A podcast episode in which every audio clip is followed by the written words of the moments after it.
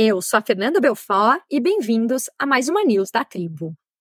E aí, galera, como vocês estão? Prontos para mais uma semana do que, que passou aí pela cabeça da Fê?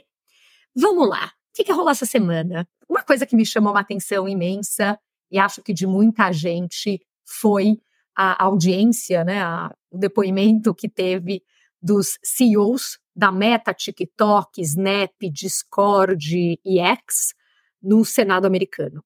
Essa crise de segurança online para as crianças é um tema extremamente importante e tenso e que já passou da hora de ter providências sérias sendo tomadas. O clima da sessão foi tenso. Eu acabei ouvindo às quatro horas, três horas e meia, provavelmente, porque teve um intervalo da sessão. No fundo, assim, os senadores praticamente bateram de mão aberta nos C E Os. E me chamou muito a atenção o como é unânime, independente de partido ou não, as críticas e a necessidade toda. Os C E Os, obviamente, super bem treinados, mas foram metralhados. Foi tenso, triste, ver as famílias, no fundo, que perderam filhos, que tiraram suas próprias vidas depois de serem vítimas de abuso sexual online. E acho que tudo isso é muito importante, né? A gente não está falando de estatísticas, a gente está falando de pessoas e de famílias. Um dos senadores, durante a sessão, pressionou o Mark para pedir desculpas às famílias. Perguntou, você já indenizou essas famílias? Você pediu desculpa para eles? Você está aqui, elas estão ali atrás. Por que você não pede desculpas?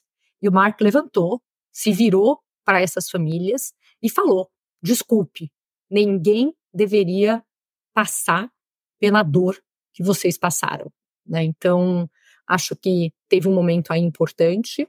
Claro que muito pode ser teatro, né? A gente sabe que essas grandes techs estão segurando, fazendo lobby e tudo, para segurar e garantir que nenhuma dessas leis passe. Mas eu acho que o clima está finalmente esquentando. Eu sou uma otimista? Sou. Mas eu acho que as coisas estão mudando. Existe um projeto de lei chamado Kids Online Safety Act. Então, né, o, o, a, o projeto de lei para garantir a segurança das crianças online, que tem apoio de dezenas de senadores e visa proteger as crianças e adolescentes de bullying, de assédio, de exploração sexual, de anorexia, de automutilação e de marketing predatório. A gente sabe que os problemas de mídia social e os problemas de mídia social para crianças e adolescentes têm vários aspectos, né? Tem toda essa parte de autoimagem, comparação social, tem o vício às telas, tem o isolamento de você estar cada vez nesse mundo, vendo a vida ideal das pessoas e não está se desenvolvendo do jeito que você deveria. Tem toda a parte que vale para a sociedade como um todo, aliás, como parte dessas também, mas tem toda a parte de polarização, de radicalismo. Então, a gente sabe que tem muita coisa, mas a sessão focou realmente na parte de assédio sexual, bullying, exploração sexual, né, anorexia, automutilação, na verdade focando muito mais realmente nos casos sérios que acontecem, e me chamou muito a atenção a quantidade de evidências que existem ao longo dos anos de que essas empresas tomaram recorrentemente decisões, principalmente a Meta, eu acho que o foco principal aqui foi a Meta, mas o quanto ela recorrentemente tomou decisões de priorizar outras coisas versus proteger suas crianças. Então, assim, e-mails do Mark falando, né, de um projeto, por exemplo, que tinha de bem-estar e que, ao final, uh, não era a prioridade naquele momento. O quanto, né, existe uma referência a crianças e adolescentes como sendo usuários, falando em lifetime value de um adolescente de duzentos e setenta dólares. Inclusive, tinha adolescentes na sessão com camisetas, né, de que eles valem mais do que duzentos e setenta dólares. Então, acho que teve muita coisa, muita evidência. Pesquisas internas, o próprio Marco começou falando que Não existe evidência científica de que mídia social está ligado a, bem, a problemas de saúde mental. O que, assim, depois até um dos senadores falou, bom, se você achar isso, você não devia estar dirigindo um carro, né? Porque é claro que tem. E mostrou pesquisas feitas pelo Instagram, né, pela própria Meta, em que falava, por exemplo, que dezessete por cento dos adolescentes diziam ter sido expostos a conteúdo de automutilação em uma semana. E várias outras coisas, coisas até muito mais pesadas que eu não estou nem comentando com vocês aqui. Mas não tem dúvida de que esse tema é extremamente importante e que ações precisam ser tomadas. Acho que isso está claro. Toda a parte de crítica em cima do TikTok foi mais em cima do tema da China, e aí aquelas discussões todas de que no fim do dia o TikTok acaba tendo acesso aos dados, à forma de pensar e de alguma forma uma ferramenta de manipulação na população americana. E toda essa discussão, se a China tem acesso ou não, né? O C E O recorrentemente falou que não, que não tem acesso, né? Que ele não é um cidadão chinês, que ele é de Singapura, ele mora em Singapura, e até perguntaram, seus filhos têm acesso a TikTok? E ele falou, não, porque em Singapura nós não temos o produto para menores de treze anos. Mas eu acho que as empresas e essas pessoas não fazem isso, né? Aliás, teve momentos em que falaram, né? Vocês estão com sangue nas mãos. Mas em vários momentos falaram, não é intencional, vocês não quiseram fazer isso. Mas é óbvio e notório que o que vocês estão fazendo sozinhos, né, com uma autorregulamentação e tudo isso, para resolver, não está sendo o suficiente, que a gente tem um problema muito mais sério.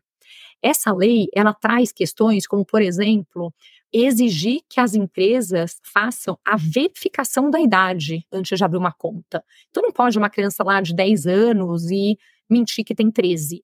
E o que as empresas, o Mark, por exemplo, fala de volta, é, isso devia ser uma responsabilidade da App Store e a própria App Store que tem que colocar o pai para provar.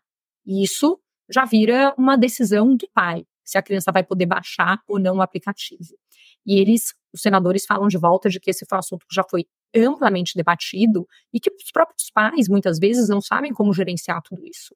E quem aqui é mãe ou pai de adolescente, de criança, sabe? É difícil quando todo mundo tem, só seu filho não tem. Então, tem coisas que, assim, cara, é proibido o bebê se você tem menos de dezoito anos. Tem coisa que tem que ser proibida e ponto. Então, tem bastante discussão em torno disso. E várias coisas, como, por exemplo, a proibição, né, de ter anúncios inapropriados e um monte de coisas assim para esse target. Tem uma discussão de o que fazer com faixa etária até treze anos e depois como tratar a faixa etária de adolescentes, que é entre treze e dezoito. E então, fiquei até curiosa, fui ler algumas coisas e tudo, mas é um assunto que vou mergulhar um pouco mais nos próximos tempos para entender.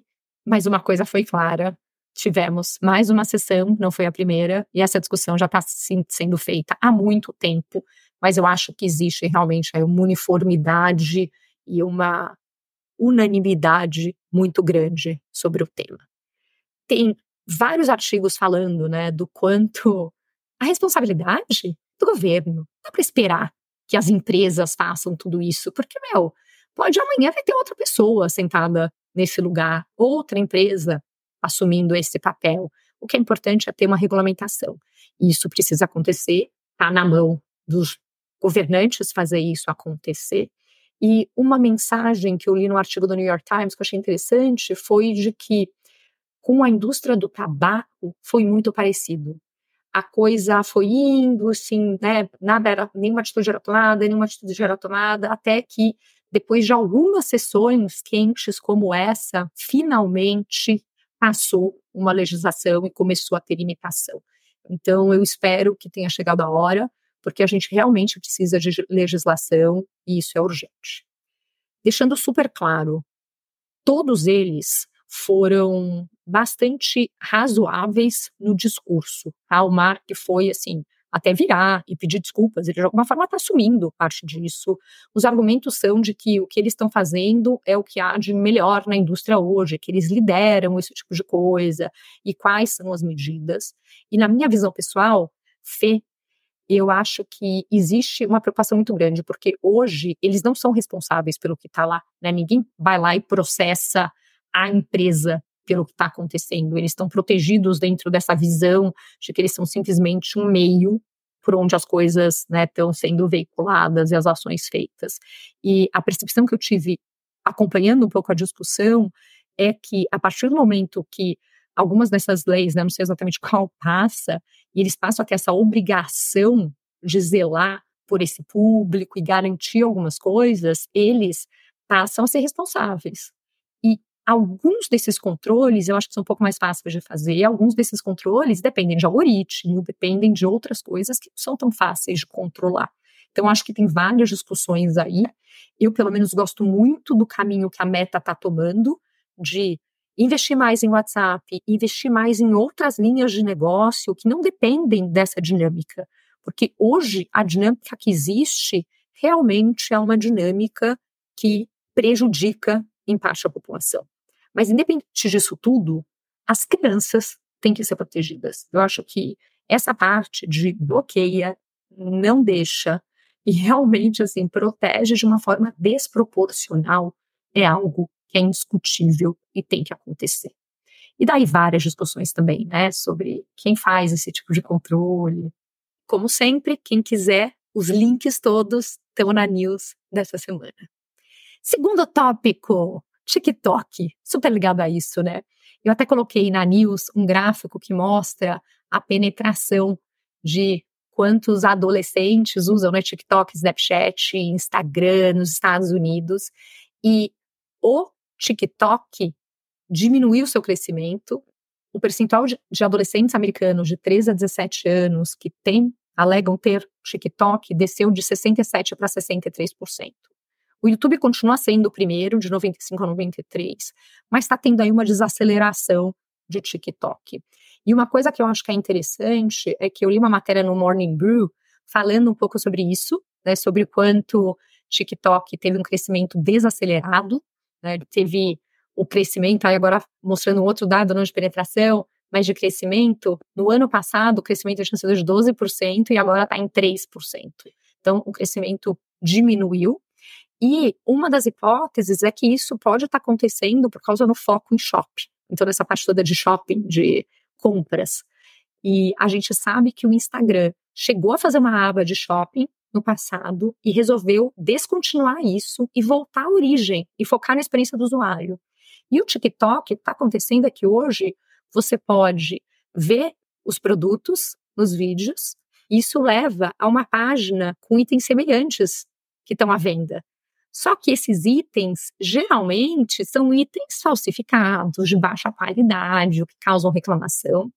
E tem um outro lado também, né, que com o meu sabor é que fê, mas eu acho que tem muito também desse job to be done, né? O TikTok é um momento ali de distração, de você estar tá relaxando, vendo alguma coisa e tudo. Eu não sei o quanto você quer realmente estar tá nessa vibe, né, e estar tá pensando que você está num shopping center.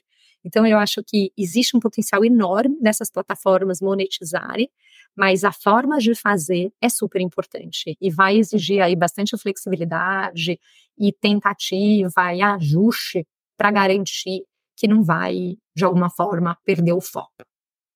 E agora vamos para marketing, pessoal. Uma notícia que me chamou atenção essa semana em marketing foi de que agora foi a vez da U P S eliminar a posição de C M O. Tudo bem que eles estavam com uma mega problema de resultados, né? A Amazon está ganhando muita importância, parece que as pessoas foram muito mais às lojas do que fizeram compras no final do ano, tem todo o impacto de aumento de custo por todas as ações de sindicatos e coisas assim, eles demitiram doze mil pessoas, mas eles eliminaram a posição de C M O. E numa matéria super interessante da Forbes, vem um pouco esse questionamento, né? Será que faz sentido? Será que uma empresa sem uma posição de C M O vai conseguir fazer a transformação e garantir que vai chegar no outro lado e vai sair dessa crise? E aí eu acho que tem muitas discussões que são interessantes. Eu, por exemplo, já passei por empresas de B dois C, né, que é Business to Consumer, de B dois B, né, que é Business to Business, como a Salesforce hoje, onde eu trabalho, e de consumo, de tech, gente, eu já vendi assim, né, de suco-tangue, papel higiênico, tira-mancha, cerveja, tecnologia, é uma experiência, digamos, que bastante ampla. E uma coisa super interessante é que, dependendo da empresa, ou melhor, dependendo do segmento, o marketing muda muito. O que é o marketing dentro de uma empresa como a Salesforce é muito diferente do que é o marketing dentro de uma empresa como, sei lá, né, a Reckitt, ou a Kimberly, ou a Mondelēz. E o C M O acaba sendo responsável por muita coisa. E eu lembrei de uma matéria que eu tinha lido na Harvard Business Review, e eu fui procurar isso, é uma matéria de dois mil e dezessete, que fala justamente sobre esse tema, de por que que o C M O acaba sendo o cargo, né, do C-level que menos tempo dura na cadeira. E a associação que esse artigo acaba fazendo é justamente de que o C M O acaba sendo responsável por tanta coisa e tem seus deveres e habilidades, né, variando tanto, que muitas vezes a expectativa de trabalho e de entrega que ele tem ou que tem em relação a ele é irreal, é desalinhada, né, com as métricas de desempenho. E aí fica muito difícil você mostrar realmente o trabalho e comprovar isso.